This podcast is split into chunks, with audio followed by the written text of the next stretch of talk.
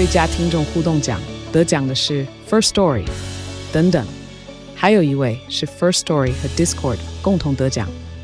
First Story 最新推出的 Discord 整合功能，是为听众管理新标杆，将拥有会员资格的听众自动加入 Discord 群组。这不仅减少创作者的负担，也为听众带来丰富的互动体验，获得全台 Podcaster 一致肯定。体验这个惊人的功能，立刻点击叙述栏链接，让你与听众互动更上层楼。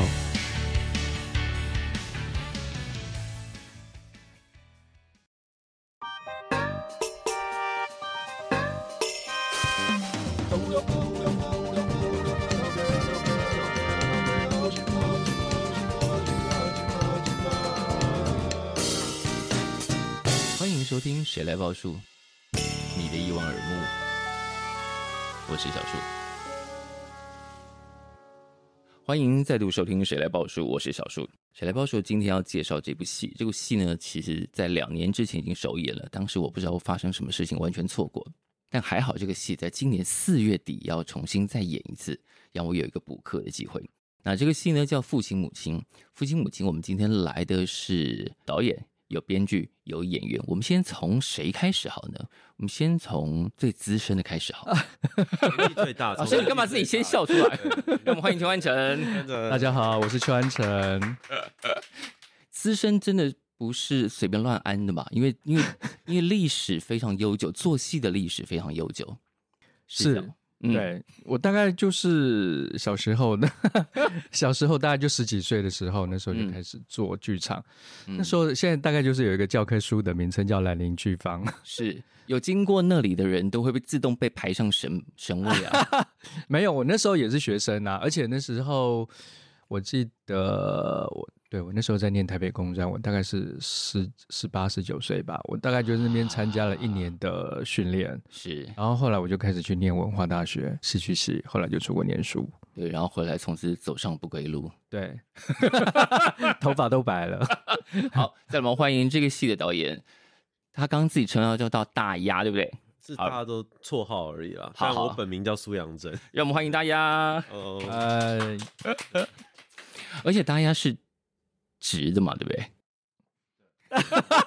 为什么会先问这个呢？因为跟戏有关系。好，好，再来，还有这这个戏的演员之一，他在这个戏里头，我觉得哇，千变万化。让我们欢迎古新。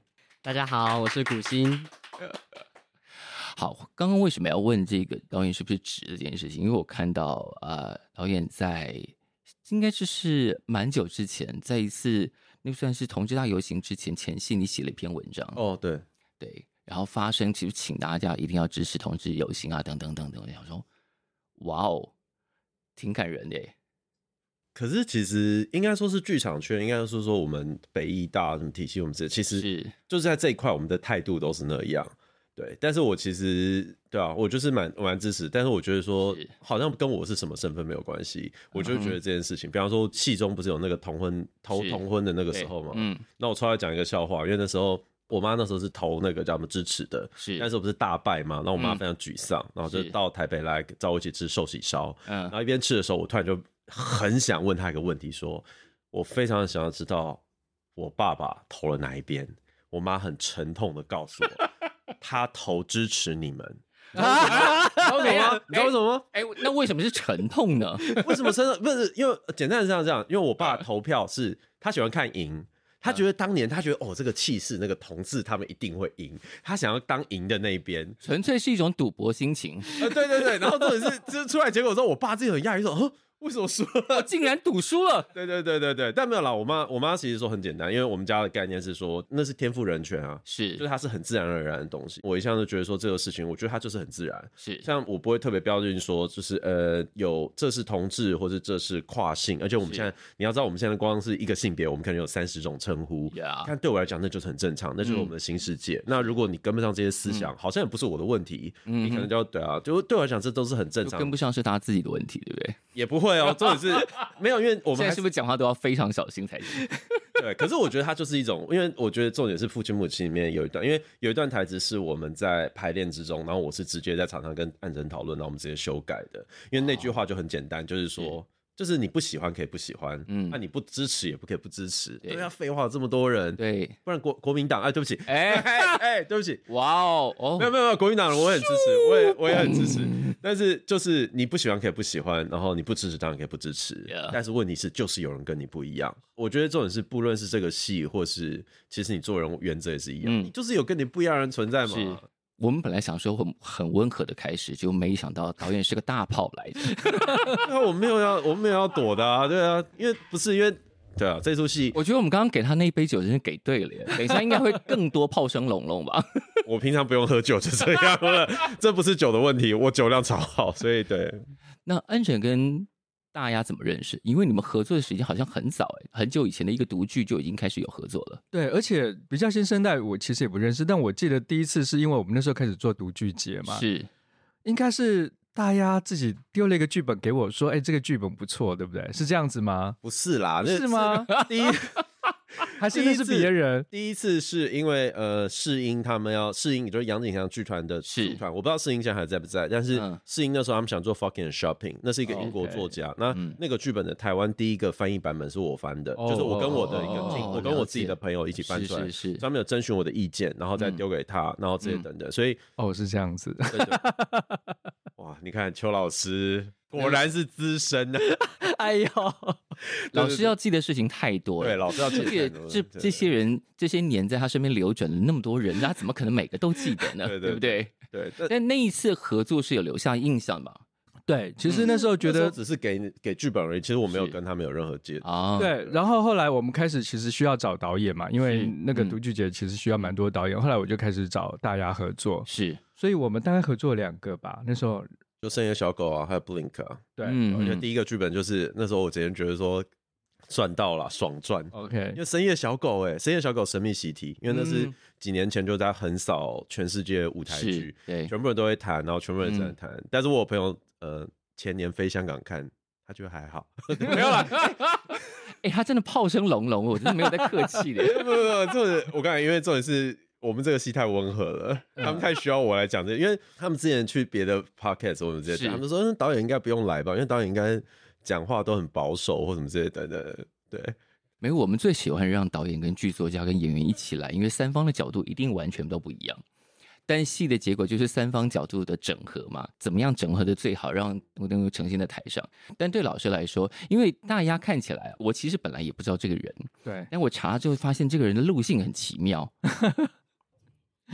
所以我那时候想，哇，老师找你来应该别有用意才是，因为。他的路线是动漫宅那一股，是对对对对，哎。哎，其实大家做的东西都蛮有趣的。是，那后来其实就我们就找他做了一次正式的演出，嗯，那就是独剧之外，我们又找他做一次正式的演出。然后后来做父亲母亲的时候，后来我就想说，大家是不是可以试试看，嗯哼，这个作品是。那因为这个作品基本上我。以前写东西的时候，都会想说，呃，钱不多啦，然后就会想说，是不是一个固定的舞台这样，固定的一个 setting 这样。对。但后来年纪开始比较大了之后，就想说我高兴写什么就写什么。嗯哼。所以这个剧本其实就它没有那么那么像传统的舞台剧的形式一样。我后来就想说，那大家可能可以试试看吧，我就找他来做。因为父亲母亲如果光读故事本子的话，应该可以拍成一个滚滚红尘那样的电影。公式会，公式应该会有兴趣。就是你要拍成那种哇，在在那个人世间颠沛流离、大时代的儿女啊，等等等等。对你们选择了一个非常厉害的方式，让所有的故事流转在那个四方舞台之间，是，然后。不需要又动用太多的技术或者是布景，就可以把故事说得清清楚楚。是，其实那个说实在的，四方舞台当初也是因为没钱，所以 所以需要比较多的观众。好，但如果今天有也有人跟我一样，就是之前错过了父亲母亲，我们请安全老师来讲一下父亲母亲在讲什么故事。呃，父亲母亲。不用怕暴雷啦，我觉得大家都其实知道故事，重点是演员怎么把这个故事讲出来。哎，我觉得大家讲好不好？你说父亲母亲对啊，可是我一定会走那种懒人包路线。好了，你讲。这样，我们让古星讲。好好，古星讲，古星讲。来，因为古星就像是一个变色龙一样，穿梭在这个戏的里里外外。一下是这个，一下是那个，一下是什么老师傅，一下是警察，一下是什么的。来，对，我在这部戏里面比较像一个花式龙套一样的角色。哎，要记住，我现在都他们都不能称龙套，又叫氛围演员。氛围演员呢、啊？对，他们有个新创名词，为了让大家不是觉得自己是跑龙套的，所以他们现在就氛围演员。我们现在，但我有很大的乐趣啊，在跑龙套的过程。我们现在已经政治正确到这种地步了。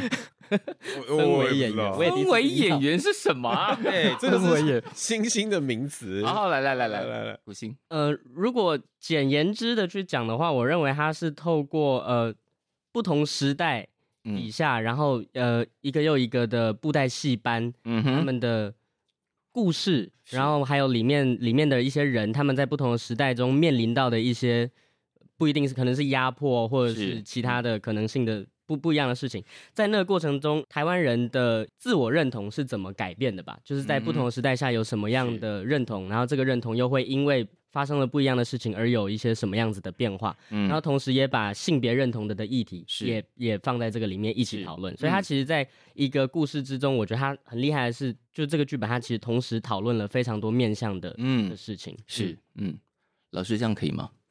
好像可以在，但基本上应该是说，他有两个两条线一起走这样子。是，对，嗯、第一条线大概就是一个杨子，我们在戏中叫阿文，他是一个五十岁的左右的男人这样子。他有一天，对，他有一天就发现了说，在他的养父的葬礼，他发现了一张照片，然后这张照片是一男一女抱着小时候的他，然后手上还有两只布袋戏的老虎。嗯哼，他就想说，那一男一女是不是他的？亲生父母，嗯哼，所以他去问他的所有的亲戚朋友，可是这些亲戚朋友对这件事情都不太想讲，嗯，甚至有一个叔公就是把那个照片给撕掉了。了对、嗯、我其实，在剧本本来是写写说他把它吃下去了，要用这么激烈的方式说叔，我那时候好像在排练场，我是针对这件事，我说我觉得叔公的消化系统应该没那么好，他应该对，就是我觉得。吃下去，对不对？我觉得撕掉就好了。对，熟工消化系统感觉年纪也大了，太容易。好，反正到时候多办一场告别式怎么办？喂，好，那就是因为这样子，他开始就是察觉说，这一男一女跟他的关系是什么？为什么这些亲戚朋友对这一男一女好像都很不喜欢的样子？嗯，或是这其中是不是有什么大秘密？是，他就决定说，他要开去是去搜索他的。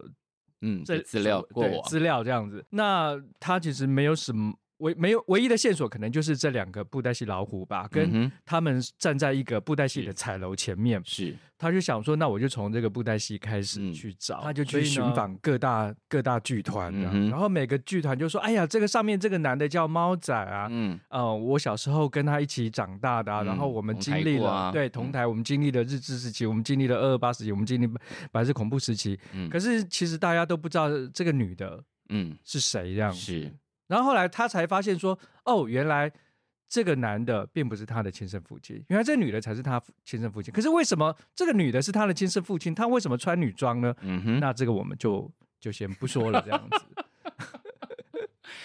这个戏其实走到这里，我觉得观众看着看着又想，如果你是完全不知道这故事，看到这里一定会觉得到底发生什么事情。后来怎么了？后来怎么了？那我觉得这个戏厉害的是，那些看起来好像很严肃的时代背景，其实真的不会干扰你对于戏剧、对于对于这些感情的投入或认同这件事情。然后再来是因为当时本子丢给你的时候，比方说演员该怎么上下场，或者是舞台上有有什么指示，是完全是由大家自己想出来的吗？因为那个流转的方式实在太高级了。那时候安城把剧本拿给我的时候，嗯、我第一个想说，它是一个像电影的，就它是一个像电影式的概念。是可是事实上，其实现在戏剧到了走到某个地步，我们本来就会越来越贴近，嗯、因为现在观众越来越就是说，你知道，现在大家的口味越来越多元，是他们很期望说，就是你能不能在舞台上做出用最。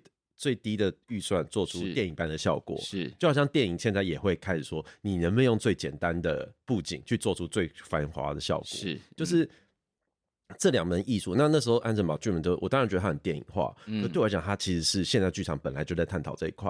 我们有没有办法让场上，比方说几乎，比方说我个人就超级超级。不太喜欢登岸，我不喜欢登岸，然后不喜欢登岸灯亮那个换场的过程啊。那个时候观众就会偷偷在那边玩，他是就会想说，哎，我的部落冲突我要来冲击一下。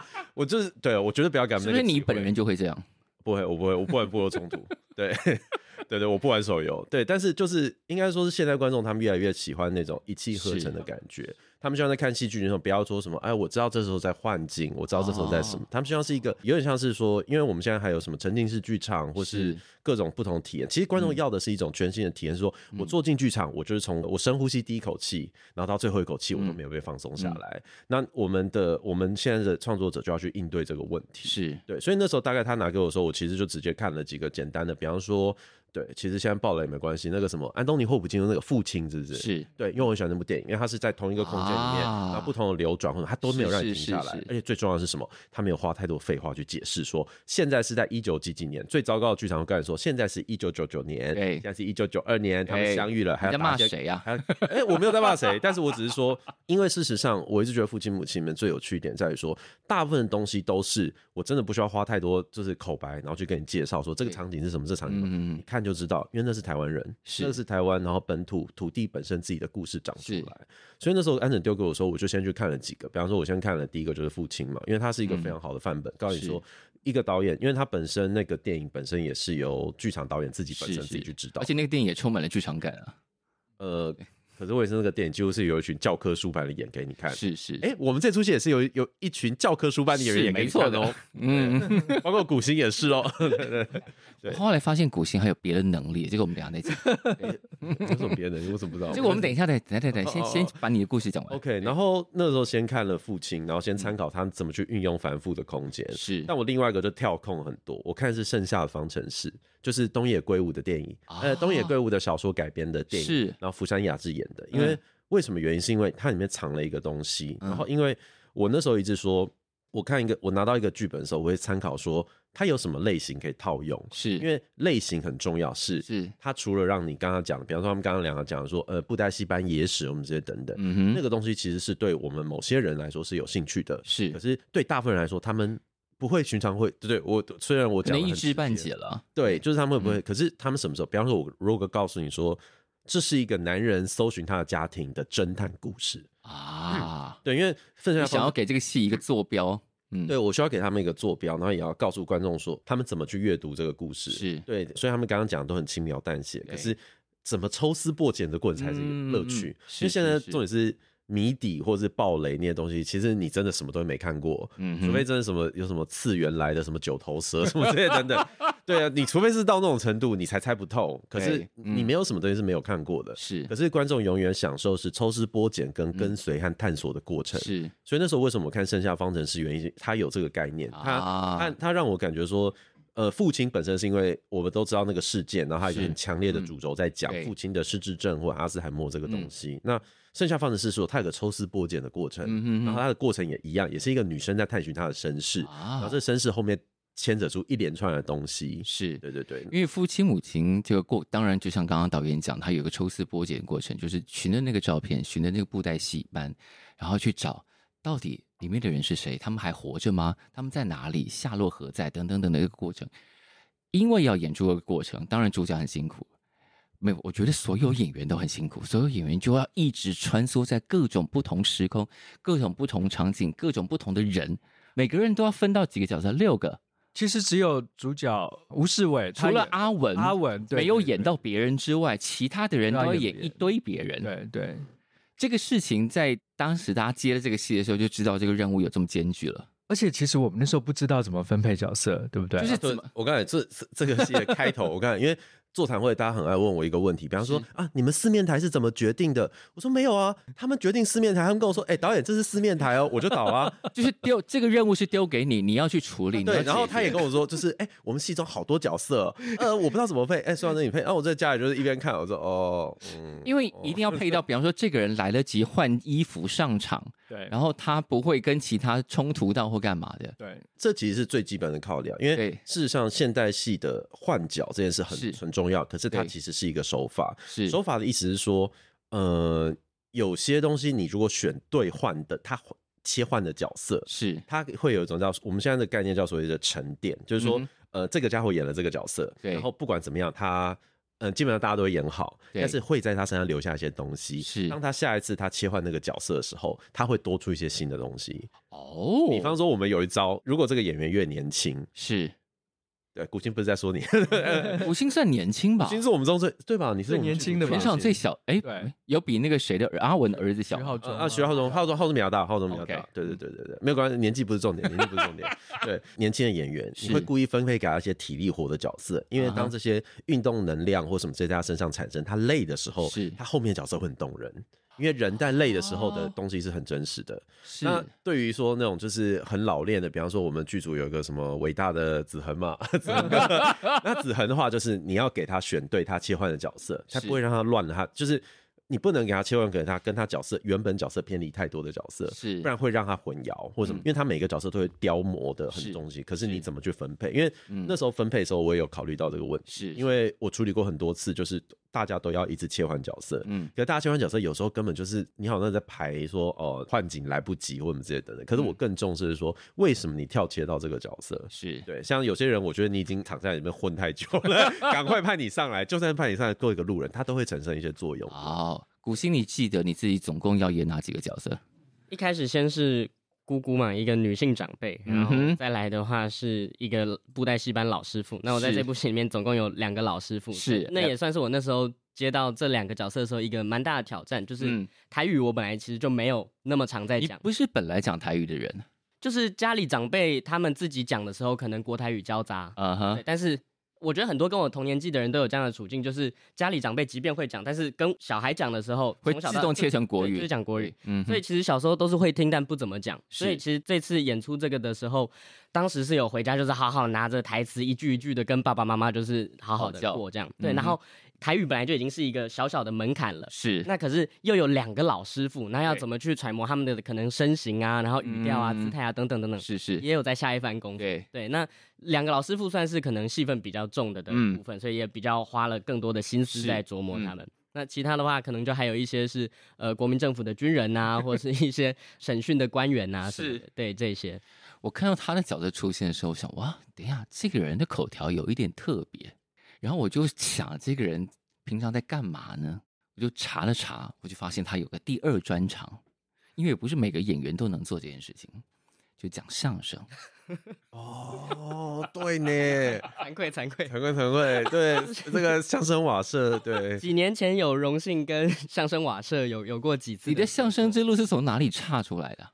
呃，其实我小时候就很喜欢听相声，OK，然后所以。常常像可能你刚刚说我口条听起来有点特别，对，我小的时候经常会被认为是，哎，你是不是北京来的外省人？对对对。但其实我们家完全是本省家庭。可是因为小时候很喜欢听相声，是喜欢到就是小时候还跟爸爸妈妈睡的时候，躺在他们两个中间，就每天晚上一定要播有那个十片 CD 叫做《相声来了》，就是冯翊纲、宋少卿、黄世伟，一直听一直听一直听，然后每一段其实都听到烂熟了，爸妈都觉得非常的烦，巴不得赶快把我赶到自己的房间去，赶快自己睡，不要再这样子。那因为很喜欢，然后所以小时候就一直听，然后就也很想要讲，所以小学三年级的时候，其实有在学校第一次尝试过讲相声，是，呃，然后在高中的时候，因为又很巧，宋少卿老师他刚好是我的高中学长，是，他跟我都是念慈修高中的，所以有一回我们学校就请他回学校来演讲，是，然后他演讲的时候就哦。偶像，所以他在那边演讲的时候，我就非常的激动。然后，然后等他结束之后，我就冲过去说：“哎，老师，我怎么样可以加入相声瓦舍？我想要跟你们一起讲相声。”然后他就说：“哎，那跟你说，有两间大学，啊、呃，一间是那个那个台艺大，另外一间是北艺大。那台艺大是板桥那间，那你去。”关渡那边念北医大，那就有机会。我说，哎、欸，哇，冲着这个，好，其实也没有就冲着那个啦。但是后来就，宋少卿某种程度帮我们招生嘛，其实是哦，过程是宋少卿帮我们招生的意思。其实是哦，对哦。然后后来反正因缘际会之下，高三，然后那时候考完了试，然后学校老师说，哎、欸，那其实那个北医大他们有在读招，你要不要去试试看？然后哎、欸，才想到说，都他之前有讲说可以去那边，对，就去了，就去了。然后后来又在一个呃学姐的介绍之下，然后可能老师他们也有来学校看过我演出，觉得哎是不错，所以后来就有了机会。有荣幸可以跟他们合作的机会啊，嗯，那安全老师是怎么看上苦行的呢？那时候我们开始在做独剧，这出戏在发展的时候，嗯，那那时候的独剧导演是玉琴，然后他就说他有一个学生蛮好的，演老人非常非常的像，他真的很会演老人。对啊，我想说多像，我就不相信。叫过来吧，然后结果古欣在演老人的时候，大家都傻眼了。对他真的是老人专门户哎。我那我那时候还在想说，分配给你两个老人的角色，你要怎么样去诠释？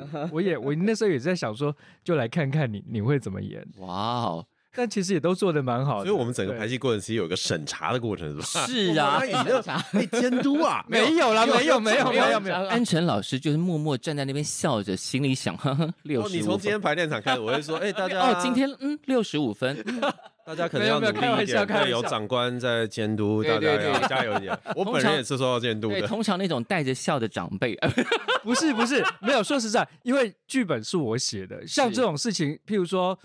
我觉得我当初设想这个剧本是比较严肃的。是，那我们其实这个角色后来找到吴世伟，嗯，就是演那个阿文，是他这个人就是很爱说笑。对，那他一开始演的时候，他就演的很很自在。我觉得他演的蛮自在。我想说，你这次演出的时候不会真的是这样子演吧？嗯，因为他跟我想象的样子差太多。你们本来的阿文的设定是什么？阴郁的中年人吧，就是一个对严肃的中年人。OK，因为我可能是用我父亲的形象，一般台湾、哦、台湾男台湾爸爸的样子，对的样子去写的。嗯、但吴世伟就是演的很很好笑。嗯，他那时候演我真的内心非常多的困惑。那怎么办呢？你要怎么调和这个中间的差距？我那时候站站在一个制作人或是编剧，我觉得我不能跟演员说你不能这样，我不会一开始就跟他说你不要这样子演，是是，因为这跟我想象差太多。嗯，我当然还是希望说。这些人既然是我找来，他们有机会可以按照他们的样子去发展。是是。再加上，其实我以前跟一些日本导演合作，嗯、他其实以前就常跟我说，台湾演员哈，在那个排练的时候都不出正式的力气，一直要到那个正式演出的时候才会百分之百。所以大家彩排的时候都保留。对，为什么？所以我那时候为什么不知道哎、欸，通常不会出全力啊哼。对，所以我那时候大概就是用这样的方式去看吴世伟的。是。但没想到他整排的时候就是真的这样子演，没有很简单，因为我从力挺搭到尾啊。我觉得最有趣是父亲母亲的剧本拿给我的时候，我觉得它是个好故事。可是好故事在被呈现给观众的时候，它也需要一些媒介。嗯看，呃，我必须要再澄清一点，媒介永远不是笑话，永远不是这些。就是我感觉大家很喜欢在有些戏明明那样子，然后你在开场开了一个不切实宜的玩笑或者这些等等，然后你硬是想要让这个气氛轻松点，从来都没有效用。它真正的效用在于说。这个戏必须被介绍给观众的时候，他是有一个态度的，嗯哼，态度很精确。然后那时候吴世伟一来排练场，他那天穿了一个格子衬衫，然后那天大家还在读剧，他就硬开了那个玩笑，然后全部人都觉得说：“哇靠！”就是这种。我觉得我连我祖父应该都讲不出这种笑话。他三不五时就是一句笑话，而且是骨灰级的。请问他讲了什么笑话在现场？呃呃，你说那个，我们第一个笑话是这样，就是反正那戏里面开头，反正预告片都有了。他就是他说我就是呃，因为他一开始大家就说他跟家族人拍照嘛，然后他拉着一个，他就拉了他格子衬衫，然后就说我每次蓝色的格子衬衫，我每次要跟家族拍照，因为他自己是养子嘛，是是，我都有一种这个感觉，感觉就好像我穿着一个。蓝色的格子衬衫，嗯，这就叫做格格不入。看，然后我就想说，哇靠，连我爸都讲不出来。我我那时候跟吴素伟讲，我直接讲一个我最直接的，嗯，我说我现在就算用降临会把我的曾祖父叫起来，他都讲不出这个笑话。对，可是对，可是我觉得说就是这么。这样的东西，这样的反差的东西，才会真的让人觉得真实。因为他就是一个在很多时候会让众人觉得微微尴尬的人。对，就是这个东西才会去跳。因为我没有特别想说这个戏要特别幽默或什么之类，没有想。嗯嗯嗯，可是我要把故事说好，我需要有些小小的东西去，是，就是把观众把那个东西，因为嗯。观众体验都是这样，他从头，你如果从头是那个沉重到尾，是，他会受不了，他们需要一点回弹，因为那个回弹的，你回弹的越多，他到最后他得到的感动越多，因为后来这个戏果然杀伤力很强啊。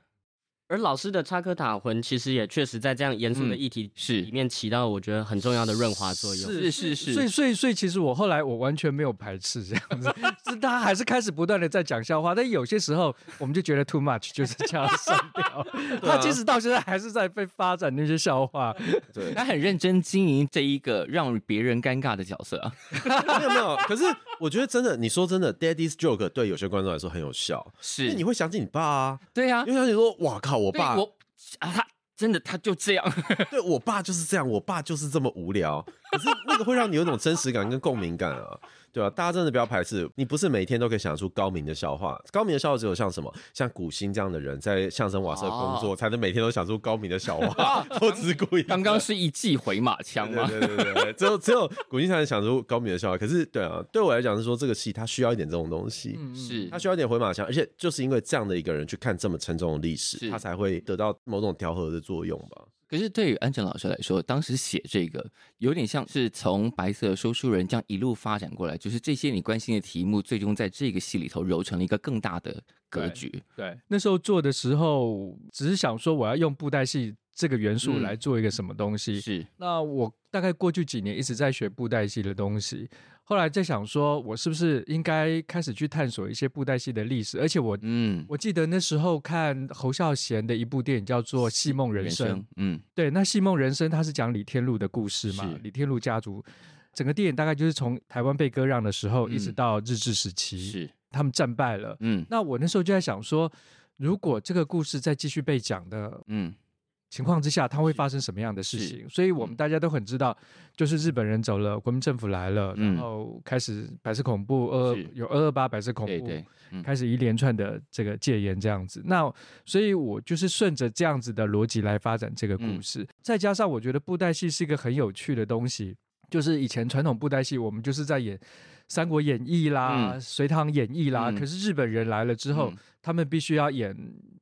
就是穿上皇民化的衣服，去演日本的故事。是，可是当国民政府来的时候，他们又必须要演反共抗俄的故事。嗯，那我突然觉得，这好像到底是什么是我们自己的故事呢？对，然后这好像就是台湾人因为不同的政权，然后要一直一直做身份的转换。是，那。我们可以可以怎么样的认同？嗯，所以我后来觉得说布袋戏的历史跟台湾的历史其实是息息相关的。嗯，那我后来就决定说，我也想要用布袋戏的角度来去写一个这样子的作品。嗯，但老师在里面放了一个。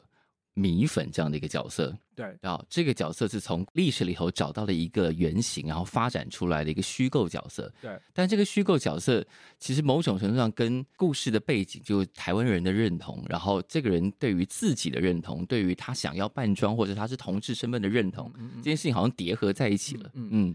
嗯我觉得这出戏啊，其实元素很多，看起来元素很多。是讲了白色恐怖，又讲布袋戏的历史，又讲同志。嗯，但是其实我所要讲的就只有两个字。刚才主持人一直在讲认同，其实就是只有认同这两个字。是，那到底什么叫做认同呢？嗯，那我为什么会把这个同志的部分牵扯进来？是因为说我在做完白色说书人的时候，就发现我对台湾历史非常非常的不了解，尤其是白色恐怖这一块。是，所以我就决定去上一些。课程，然后其中我去新义社大的时候上了林传凯老师的课。嗯、那去上了他的课之后，这个老师蛮有趣的。譬如说他在信义社大，他就会讲信义区的白色恐怖。我们知道信义区有六张里的乱葬岗，哦、他就会讲说，嗯，那个乱葬岗的白色恐怖受难者的墓碑是被怎么样发现的？是，他会讲，而且他会讲所有受难者的故事。嗯、那其中他讲了两个故事，我。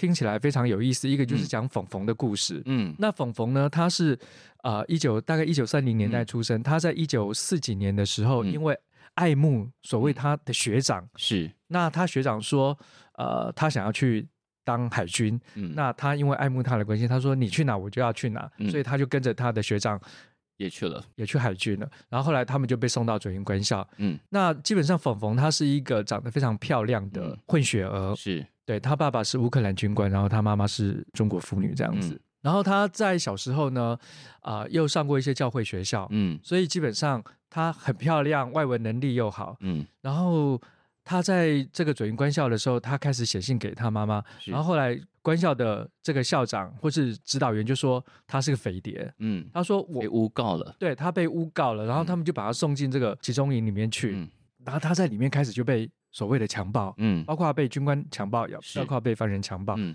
那我那时候就很想说，台湾怎么会发生这样的事情？嗯，我也很难想象说白色恐怖居然会跟性别议题有一点点关系。对，有关系，这是我从来没有想过。嗯、然后第二个故事大概就是蔡志渊的故事，是就是这个米粉的原型。对，米粉的原型。那蔡志渊是一九五零年代，他参加了这个中共的地下党组织，是他大概在一九五三年的时候就开始逃跑。嗯。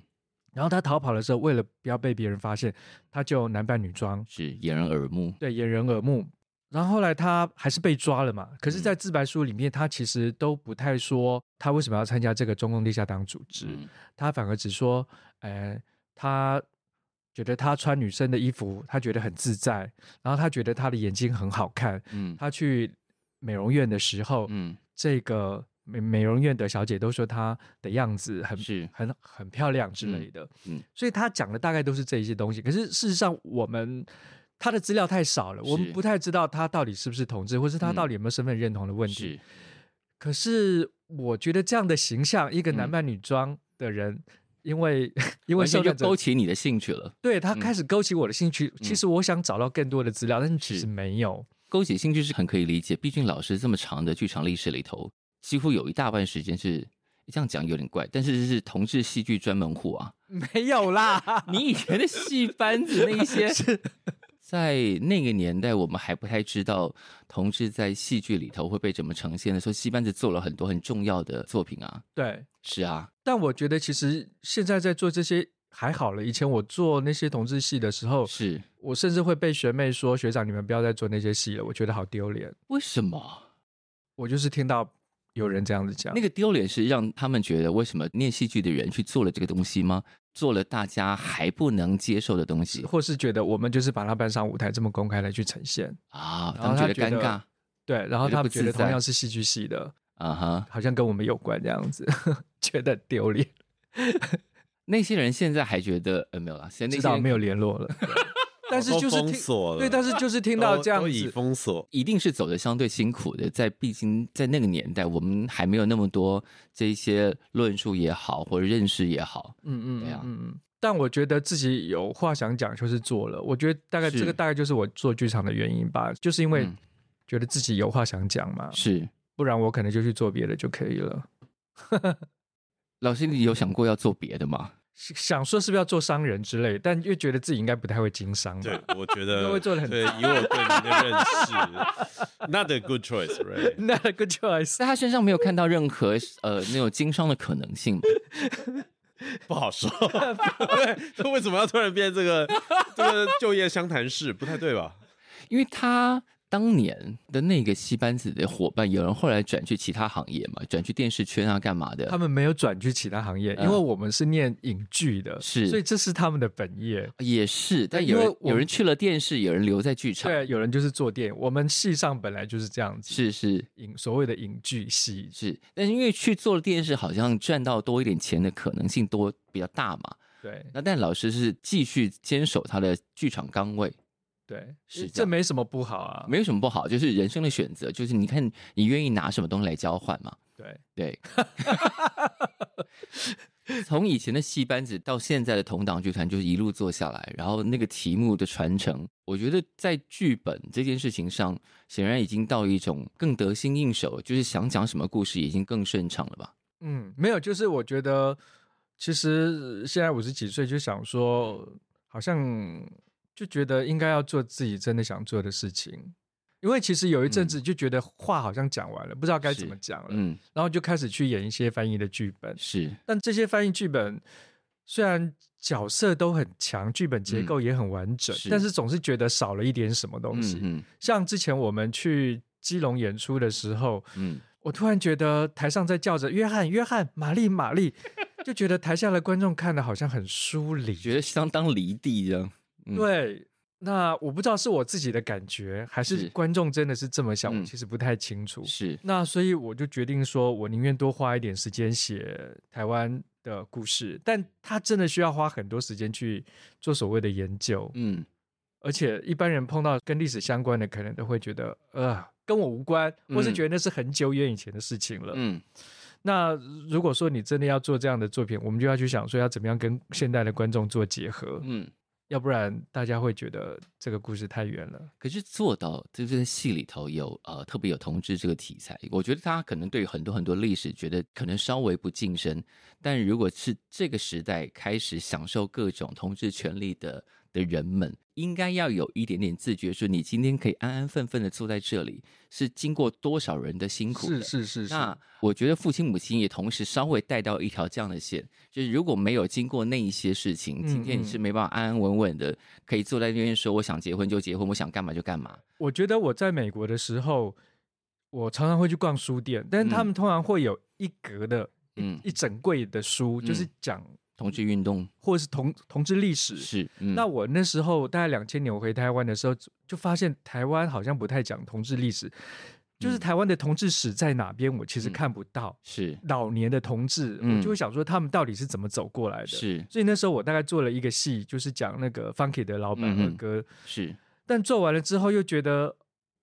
那剩下的同志到底都是躲在哪边？嗯，台湾不会就只有白先勇的镊子吧？更何况那个还不是。其实还是有很多故事。我觉得这几年好像多一点点，比方说有热线在做口述历史，嗯、是是是，稍微把这些当年是怎么发生的，后来去了哪里这件事情留下来。对对，然后父亲母亲也稍微带到一个，之前在做功课的时候看到老师有稍微针对做这个戏，对于现在的同志族群要推广的时候有一点点困难。嗯，然后有朋友问你说，你们有没有拖戏？因为我一直觉得啊，同志通常不太喜欢看这种太太严肃、太沉重的。在这个环境长大的呃新一世代的同志观影经验里头，通常会比较。直觉的挑一些看起来养眼的、啊、看起来轻松的、看起来欢快的东西。对对，我觉得这也跟大家生活的状态有关嘛。嗯、大部分的人其实可能不一定跟爸爸妈妈出轨，是，所以基本上就已经蛮压抑了。然后你还要在进剧场看一个比较压抑的东西，嗯，可能大家就会先天上就会排斥吧。我想大概就是台南人，他们每次。猛打的都是那些，哦，要小心哦，哎，这边要小心哦，雷你嘴中间 take 啊，哎呦，吓坏我了。哎，老师，你真的，那我说这没什么不好啊，我想做我就做不起来，对不对？不会啊，如果你想做，我想大家应该也可以帮你完成吧。我我觉得刚刚秦安城讲的都很有趣，在说，呃，现代人其实确实对。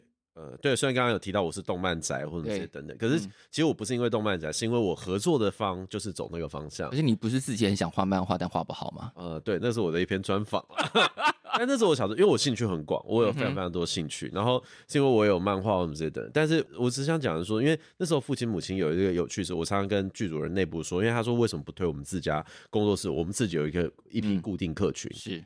很简单啊，他们要是刺激，他们要是声光效果刺激，他们就是要看我们玩那些花枪。Uh huh. 我我说法都叫说我们要玩一些花枪，但是我觉得应该是说你的客群或什么这些，不论是同志也好什么这些等等，我向来不太去特别思考说，我我会锁定一个 TA 没错，嗯、可是我觉得这些 TA 它里面有个前提在于说。它本身是一个好故事，是，就是我不会特别想它特别沉重，它特别轻松什么的，我通通不会想这个问题。嗯哼，因为事实上这个戏，我刚刚安正讲那么多，可是我那时候想这个戏的时候，我没有想到说什么同志啊、白色恐怖，我通通没有想。嗯，我想的是说，呃，假设我三十岁、四十岁吧，是，然后一事无成，然后有点中年危机。嗯，我回去听我妈讲一个，因为我妈那边是大稻城有名的家族。我是陈家的后代，哇！我是陈天来，就是某个，就是大稻埕，你在很多古迹都，呃，对啊，就那个那个男人啊，对，没有啦，我是没落了，所以我就没有钱了，还是要继续努力。所以不是含的金汤匙，是金牙签，对对对，哦，其实金牙签，我是木牙签了吧？因为那时候我刚好我我另外有个案子在大稻城做，然后我当然回去问一下我妈一些相关故事，因为我阿公那一代太多事情可以讲了，就陈天来那么大稻城那时候，这茶商有很多事情可以讲。那那时候我在听我妈讲这件事情的时候，我觉得说，哎、对，这可能就是父亲母亲的那个态度。嗯，你突然有一天有一个男人，他碰到中年危机，我等于说再把那个故事再讲一次。是我叫做阿文，嗯、我是一个巨婴。嗯、对。他真的是个巨婴啊！开玩笑，吴素媛演的更像了，就我就是支持他这样演到底。对对，好，令人尴尬的巨婴，我们是不是特别建议他？这个真的是我从来没想过，怎么会变成这样子？可是抱歉他，大家都喜欢傻眼，脱离你本来的主轴很远。但我说实在，我真的可以接受，只是说我要我自己要心里做一些调试，这样错了，因为在一群就几乎。呃，神圣到不可侵犯的，就是一些伟人之前，嗯、你就需要一个他妈的巨婴。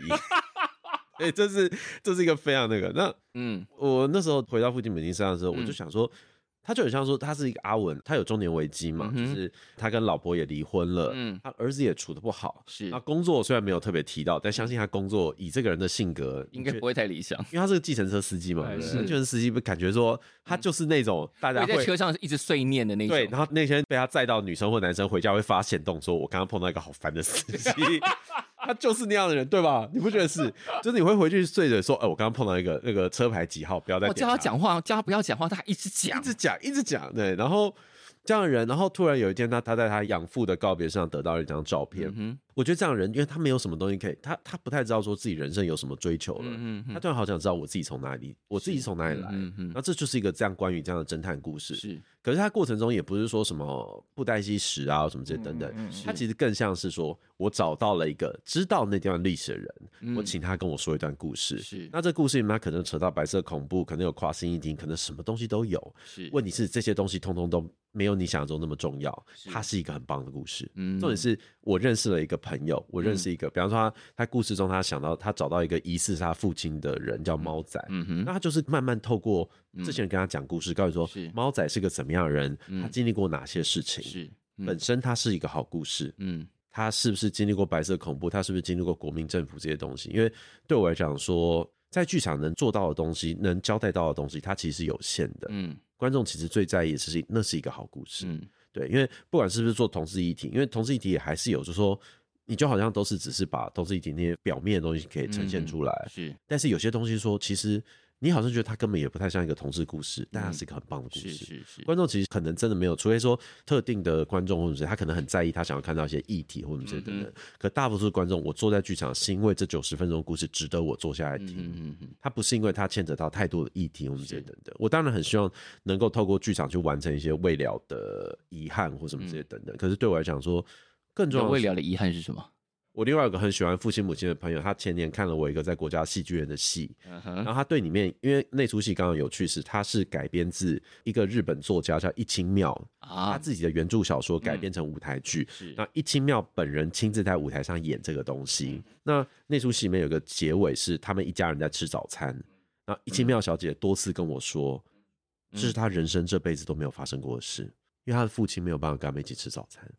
因为有一些就家族的事情，那个就比较隐私的部分，嗯、但是这是他从来没有发生过，所以詹杰替他写了这场戏，然后在那场戏的最后，一清妙小姐亲自走入这个回忆中场景，跟他家人一起坐下，你知道那是假的家人，那是假的早餐，是他这辈子从来没有吃过这顿子，但至少完成。了。对，然后我那时候有个我有个朋友看了深受感动，他写了一段话说，呃，我们来举个大家都会知道的，知道谁是 Tony Stark 吧？钢铁人，嗯哼，钢铁人做了一个虚拟实境。嗯、他在第二集的开头，虽然那集很烂，我直接讲，大家都承认第二集很烂。但是他一开始做了一个虚拟实境，他在里面做了一个他爸，因为他从来没有跟他爸好像好好讲讲话过。嗯、那他觉得那出戏也完成了某种遗憾。那那时候，我就是在想，父亲母亲也是一个一样的存在啊。对我来讲。这些人，我我没有经历过那个年代，我也没有经历过那些人的痛苦，我也没有经历过这些偶师，他们为了说因为艺术而戏，他们为了艺术，然后必须要跟日本人妥协，跟国民政府妥协。我也从来没有碰过国民党的人冲进我家去那个。可是问题是，有些人可能有，或是那像你讲的，有些同志他们可能经历过一个很压抑的年代，老了或者什么的，新的突然觉得说，哎，我们现在好自由哦。可是我从来不知道说，我的这一切历史这一切都得来不易。所以我觉得这出戏它本身是可以作为一个这样的东西，可是我不会特别去想那一块，因为是要能感动你，或是要能让你觉得我真的完成我某种心中的遗憾，或者我从来没有见过的风景，永远都只有一个原则，它是一个好故事。对，它是一个够吸引人的故事，来看下去吧。我其实某种程度上对我自己的作品蛮残酷的，是我从来不会 care 说啊什么什么情感啊，什么啊有没有办法让人哭啊什么，我从来不会。它必须是个好故事，好故事永远是。不会变的原理，你要能办法让人家坐下好好听他，他才会被感动。因为这个戏有两个多小时，他证明他的确是一个好故事，让大家可以一路做到尾，而且没有什么。哎，我们今年还要挑战一个全新的，大家都知道北艺的椅子 是一个非常大的挑战。蓝盒子的椅子已经算是相对比较友善的了。是啊，是啊，是啊。我那时候差点想要去跟那个健身中医合作，说这出戏可以治好你的坐骨神经痛。哎呦，蓝盒子。呃，哎，不是，我们如果能做出一出戏，让人觉得他坐在蓝盒子里面，他再也没有想到椅子，他没有想到北艺，他没有想到他坐在蓝盒子里面该死的两个小时，我觉得这就是传世巨作。就是如果你坐进北艺，丝毫没有意识到椅子的问题，时间的流动，哎，这个戏就非常成功，是吧？我觉得那个北艺的官方会听这个 podcast 吗？不知道，我有点担心。我最近超爱嘴这个，没有没有没有椅子的问题，他们早就大概听过大概一万遍了吧？关于这个椅子的抱怨，但蓝盒子已经是相对比较好的了，对对，至少没有那种你一个人要站起来，整排都要站起来的那一个，或者是。你的屁股要前后一直挪动的那个，有些他的手真的很不舒服，你不知道怎么摆。我真的去做过，真的就是傻眼，傻眼的难。我朋友说进去就是你就是学那个霸王龙啊，暴龙啊，就手这样。但这个戏应该可以让大家很很舒适的、很投入故事的，忘记了那些外在困顿。老实说，我不敢保证。但我觉得 一体的东西都是摆在那里。我自己真的觉得 蓝盒子还好哎、欸，我蓝盒子还好，因为它的椅子是可移动的那一种整排的椅子，而且我觉得蛮宽的，是旁边又没有那个那个扶手，是手不会觉得说我不知道我怎么摆或者往哪里摆这样。哎、欸，但在蓝盒子演，所以那个四面台会比你们在实验剧场的四面台要大啊，所以每个人要走动的距离会变长，对，所以节奏会变得不一样。我我我们会没有没有没有，其实其实舞台会差不多大，但只是说哦会缩呃没有缩的差不多大。对，但是我们在实验剧场演出的时候，嗯、四面的观众其实都是大概三四排左右。Uh huh. 那只是说在蓝盒子，它有一面大概就是很长的。Oh. 那那那面很长，我们其实是没有办法去改变的。嗯，那我们会另外加另外加其他的三面。那另外其他三面大概也就是只有三排而已，所以它会跟实验剧场差不多，oh, 只是有一面会特别长这样。啊，oh. 那这个戏搬到蓝盒子还有什么要调整吗？它其实就是各种距离，或是它的空间感是不一样的。嗯，有时候对这种事情，大家问我说：“哎、欸，四面台，或是搬到新的场域的种种。”我说：“那就是他妈 讨厌的工作，就是讨厌的工作，就是来让你觉得说他看起来是一样的 啊哈。所有东西就是。”呃，怎么去让演员走上台或什么之类的？嗯、因为我在排练场就会常跟他们说，这边距离明显加长，是我们就要多准备点废话。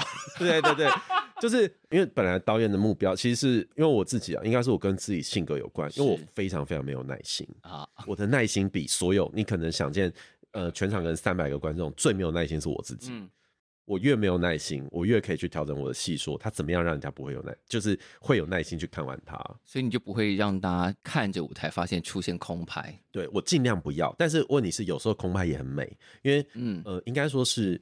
我觉得空拍那个东西其实永远都不是不好。我一直认为说所有的东西没有什么东西是不好。比方说，像我刚刚就是靠背说，就是我不登岸或什么之类，可是登岸没有不好，只是所有东西你都必须是视为是一种手段。整个场域刚刚观众进来是所有他们接触到的一切都是一种手段，都是一种我在骗你说，呃，这个戏很短，然后 那个椅子很好坐，对之类的，这个我就做不到了。我我有听说我有做到啊，我觉得。这个是导演在这出戏里面很重要的一个。我说椅子哦，我说椅子那个我救不了。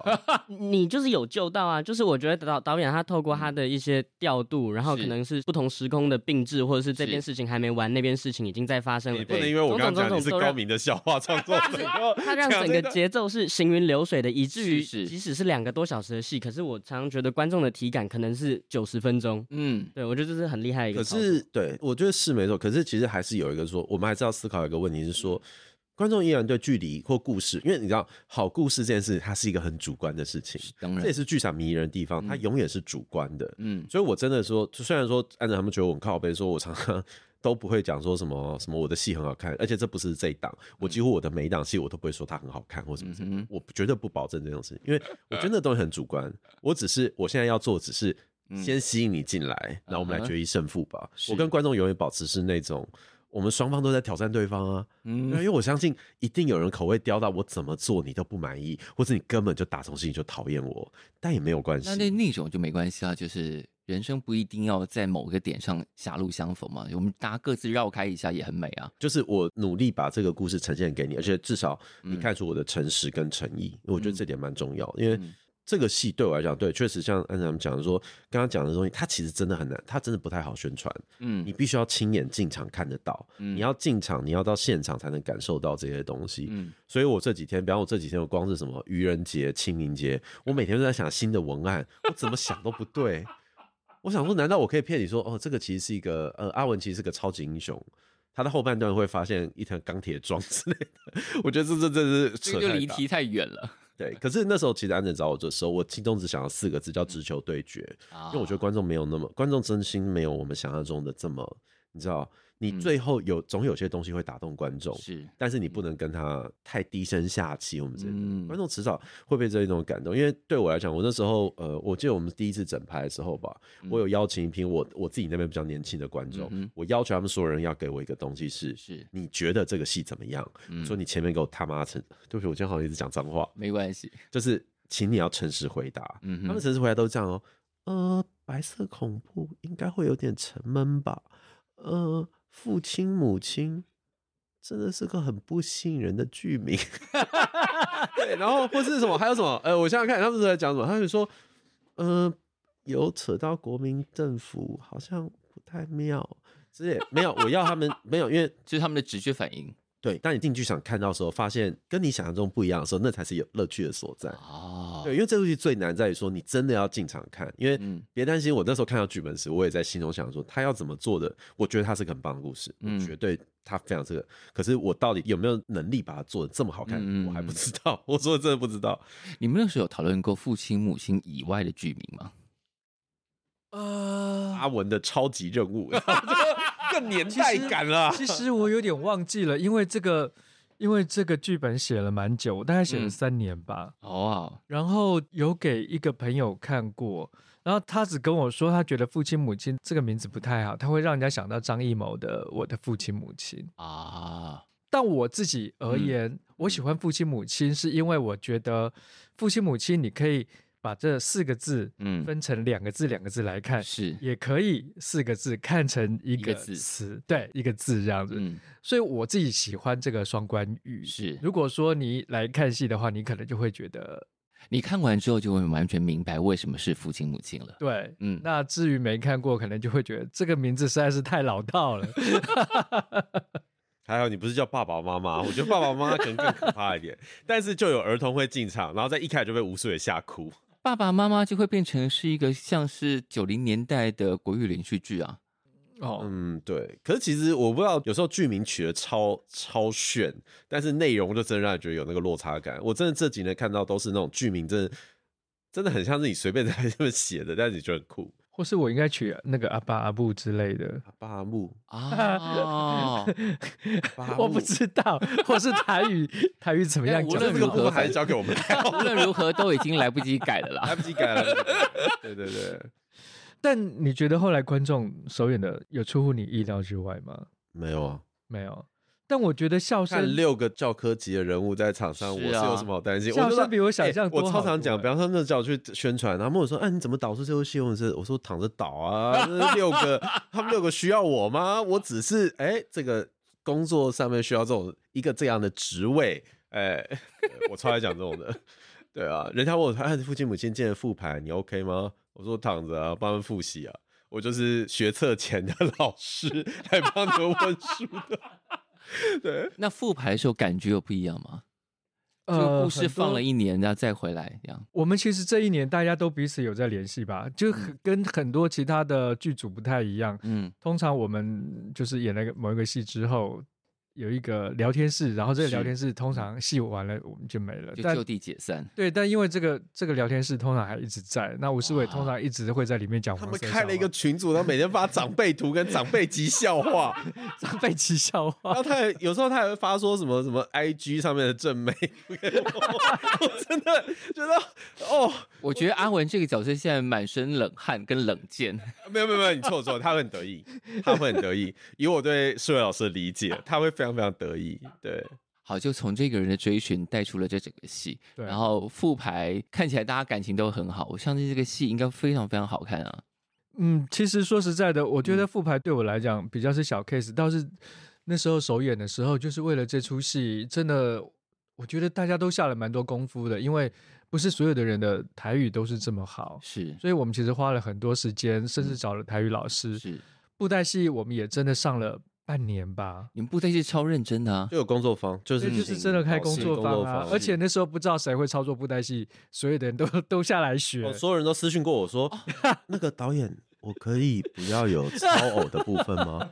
我不说是谁啦，但有人真的有私讯我。你说徐浩洲吗？我知道，不要乱讲话！哎哎，你不要乱讲话。这私讯是一个很危险的剧组。哎，对啊，就每天都是跟我说，呃，我可以不要超偶吗？就是呃，我可以分配到不要讲台语的角色吗？我说，就所以那个时候开始有布袋戏工作坊的时候，还没有分配角色，就所有人一起学，甚至还没开始排练。那算是前期，就是每个人都先进入那个状态，对，你有可能会分配到要操偶的角色。我那时候还有找了两个老师嘛，来上那个白色恐怖的恐怖的历史，对啊，真的花了很多的时间。因为说实在，我觉得我自己读了那么多白色恐怖的历史，但我怕别人跟不上，嗯，所以我那时候就说，希望大家一起来，是在一个把基础都弄好了，背景都建立好了，然后在上面长出角色来。嗯嗯嗯，那台语讲的可以吗？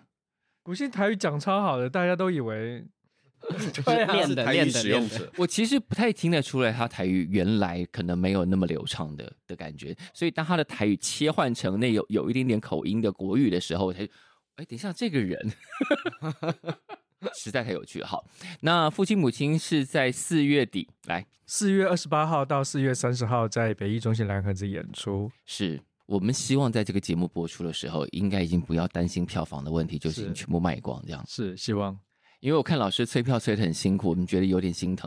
唉，我那时候跟安森有聊过说，因为疫情过后有太多新兴的娱乐出现了，是就是我们遭受到很多挑战。问题是，他迟早得要受挑战的。嗯，因为我觉得最残酷一点是说，观众不会因为戏好就来看，嗯，而是他当下需要你。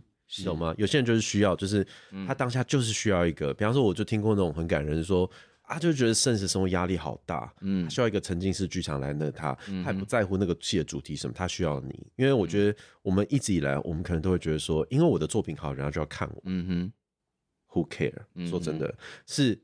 观众需要那个时间，他们就需要那个时间，而且我从来也不会觉得说观众什么，你知道，大家不是很会嫌说啊，是观众没有跟上我，或者这些等等。嗯、哼我觉得这些人回家你们就回家吃自己吧。对，就是那都是很自大的想法。就是剧场本身就是一个我们的存在，是因为说你就是那个 moment 需要，是你对他感兴趣，那你就来。嗯、我当然知道我们现在对票房，我们可能会。呃，我们大家都很有压力，因为对我来讲，对，因为我已经好几个戏都没有卖到那么好了。我比较担心那个三那个四面台，只有一面是比较满，其他三面都是空的。这其 实有差。如果说，因为我看到今天主题有讲四面台这件事，因为四面台是一个很有趣的事情，是说，是其实他们那时候跟我选四面台，所以我们老师跟他开玩笑说啊，通常叫我导四面台，我就导四面台，我就只能接手，我也没有那个。可是四面台有一个有趣是，嗯。它比一般剧场更有趣一点，嗯，因为一般剧场你在单一视角看的时候，你容易觉得说，哦，差不多就那样啦，那个家伙该死，当然一定会面向我啦之类的，它会有一种约定成熟。可是四面塔最最有趣在于说，它像是一个镜头在高速的移动，然后的穿梭或者怎么样，因为我尽量让他们不要停留在原地五秒原则，就是。对啊，因为你需要大量的流动，你才会感觉场上一直在走，嗯、然后你还会不小心的看到对面的观众，嗯哼，然后你这些对你来说都是很新奇的体验，是。你的视觉或者是什么这些不会，因为我这个人的性格是这样，我当然常常讲一些东西，我真的讲很干，但是很多事情我是有想过说它为什么是这样存在的，嗯，那面多人当然是合理的啊，那面有字幕哎、欸，是啊是啊是啊。哎、欸，我当哎、欸，我当时我真的觉得我超级有良心的。我有两个朋友，他们觉得这个戏看起来就很棒，因为一群教科书的演员，但他们是、嗯、呃，一个是澳门人跟马来西亚人。嗯，他说：“哎、欸，我我要不要来看呢？”我说：“你不要来看了，你看不懂的。” 你觉得我说首演的时候嘛，对不对？对对啊，我们首演的时候没有字幕。对啊，我那时候就觉得好像有点台语对他们来说完全就是鸭子听雷了。对，嗯，我后来想想，这两个人是不是混蛋程度，我早干嘛骗进来？我根本不需要在乎他们感受。或者说，如果他如果完全听不懂台语，也能感受到那个情感，那不是更厉害了？哎，这就是重点，因为我听不懂台语。我是所有剧组里面台语最烂的，认真，我烂的，对我真的我没有 剧本，是啊，我没有剧本，真的听不懂他们这样。可是。对啊，可是这就是哎，不要这样！我才刚导了一个有三分之二日文的戏，哎，我也是听不懂啊！我就想说，这时候我也是，我觉得大家那时候一直很没有信心，因为我就要做一个那么多台语。没有没有没有，其实我觉得他他有时候觉得我太没信心，但我只是讲干话，因为我觉得很好笑，因为他对观众来讲，就会觉得就是觉得说，哇，这个导演在干嘛这样？但如果你能 get 到，表示更多人可以 get 到了，对不对？应该说是，呃，因为我看过剧本，我一定能懂。因为说着这是简单的，就是对我来讲，我只要看过一遍剧本，然后再对到场上，我不会有什么东西搞不懂的，这是不可能。就是语言上，呃，其实比超越语言的东西，其实是那个感情的东西。嗯，感觉这些人身上散发出的能量或什么这些等等，他你还真的不用那么理解他在说什么。嗯，对，因为我我有很多我人生有很多经验，比方有一次我去上海或者什么这些等等，然后我我们现在可以插科打诨讲这些吗。他去上海的时候，然后一个意大利，他是一个意大利艺术家，他那天做的他会问每一个人说，嗯、你们。有什么就是烦恼或什么之类的，会跟我讲，然后我们会为那个烦恼做一个呈现。然后是个大概十五人或二十人的小那个呈现。是。然后那时候，那但是一定会有旁边会有人翻译，然后在中国这样。然后那天我那天去观摩的那一场，因为是我超怕他点到我，我想说我应该会讲一些五四三的说，嗯，我觉得我好像没有钱做艺术，没有钱，我看他能怎么做这样。但那天我们点出来的是一个男生，一个白白净净的男生，而且听说听说传闻他是某个高官的儿子。他今天来观摩这个演出，所以我们一直怀疑他是小眼睛。你知道什么小眼睛吗？就是呃，中国的有些剧场，他会有小眼睛啊，看看你的内容有没有问题啊。因为想说是高官儿子，我们想说对，跟没有，他就这样，然后站上去，然后跟那个意大利艺术家，然后那意大利艺术家他就问他说，用意大利文问他说，你有什么烦恼？嗯，我是同性恋。